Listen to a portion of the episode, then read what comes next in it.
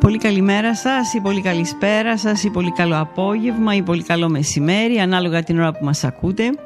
Είναι η εκπομπή κάτω από το κιόσκι σε podcast εκδοχή μαγνητοφωνημένη όμως σε φυσικές συνθήκες. Σε φυσικό χώρο, χωρίς μόνωση, χωρίς φίλτρα, χωρίς μοντάζ. Χωρίς τεχνική επεξεργασία. Περίπου σαν ζωντανή εκπομπή. Οπότε έχουμε και λέμε κονσόλα, ακουστικά, μικρόφωνο και πάμε γράφουμε. Και δεν ξεχνάμε όσα λέγαμε δεκαετίες ολόκληρες στην πολύ αγαπημένη ελληνική ραδιοφωνία. Καλή σας ακρόαση με εκτίμηση. Να τσούμα.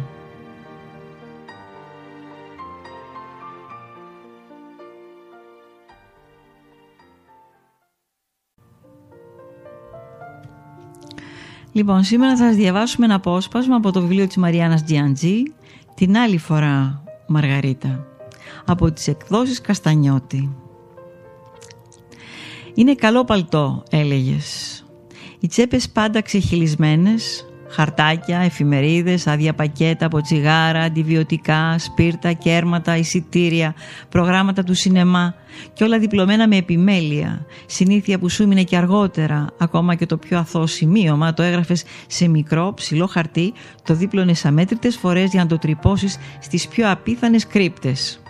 Έχεις το πλέγμα της παρανομίας, γέλαγα. Είσαι κρυψίνους, πρέπει να φυλάγομαι από σένα μέχρι και το μοναδικό γράμμα που μου έστειλες χιλιοδιπλωμένο με την πιο περίπλοκη αποστολή. Τρίτος, το παρέδωσε σε τρίτον, συνταγή για φάρμακα μιας φανταστικής θείας από τη Βιτίνα. Είναι ψυχοπαθής, την καταδιώκουν οι κληρονόμοι της, δεν πρέπει να το μάθουν. Χάρη στο παλτό έμαθα να αναγνωρίζω τους πιο παλιούς σου φίλους. Αυτούς που μάτωσαν και τσάκισαν πάνω στο πέταγμα που ξενιτεύτηκαν και όλο γυρίζουν πίσω χωρίς να είναι σίγουροι ότι πραγματικά βρίσκονται εδώ αλλά και αυτούς που πεισμώνουν και αντιστέκονται ξέροντας να αγαπούν και να μισούν ως την τελευταία λέξη. Όλοι αυτοί που καταπίνουν έναν κόμπο μπροστά στο μπλε παλτό κάτι από τα νιάτα τους να φτερουγίζει φευγαλέα μέσα στην παρατεταμένη αστραφτερή Παξ Καραμανλικάνα όπως λένε. Με το μπλε παλτό δοκίμασε στην αντοχή μου στον ποδαρόδρομο. Παγκράτη εξάρχεια μέσω Θεσσαλικού κάμπου. Πέραμε ταξί για την αφετηρία των τρόλεϊ. Στη δεύτερη στάση με κατέβαζες και με έβαζες με το ζόρι να φάω παγωτό χωνάκι. Εσύ κοίταζες μπρος πίσω, σαν λαγωνικό. Κι εγώ που σε θεωρούσα άσο της παρανομίας, ικνό να οδηγείς τρακτέρ, ελικόπτερο, μοτοσικλέτα, πού να φανταστώ ότι δεν ήξερες ούτε πως πιάνεται ένα κατσαβίδι, ότι μισούσες τις μηχανές όπως σκιαζόσουν τα ζουζούνια. Όμως ανυποψίαστη και ερωτευμένη, στα μεγάλα μπλε σου μανίκια να κρέμονται στο τζουχτερό Γενάρη, να ονειρεύουμε την ώρα και τη στιγμή να βρεθούμε μόνοι μας, κάπου ζεστά, όχι πια άλλοι δρόμοι, εστιατόρια, σινεμά με μισό έργο, μπες βγες, στάσου, σήκω.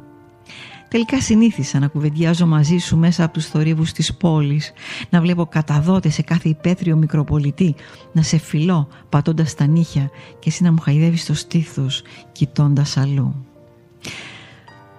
Σήμερα το παλτό σου χάσκει ξεκούμποτο σε μια ξύλινη κρεμάστρα και εσύ είσαι μακριά.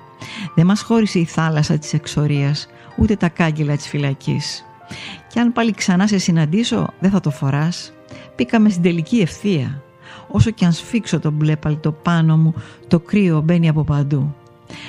Αντέξαμε σε δύσκολους καιρούς. Βουλιάξαμε στα ριχά, στην άπνοια της πιο ύπουλης ύπαρξης. Αυτά για απόψε. Καλό σας βράδυ.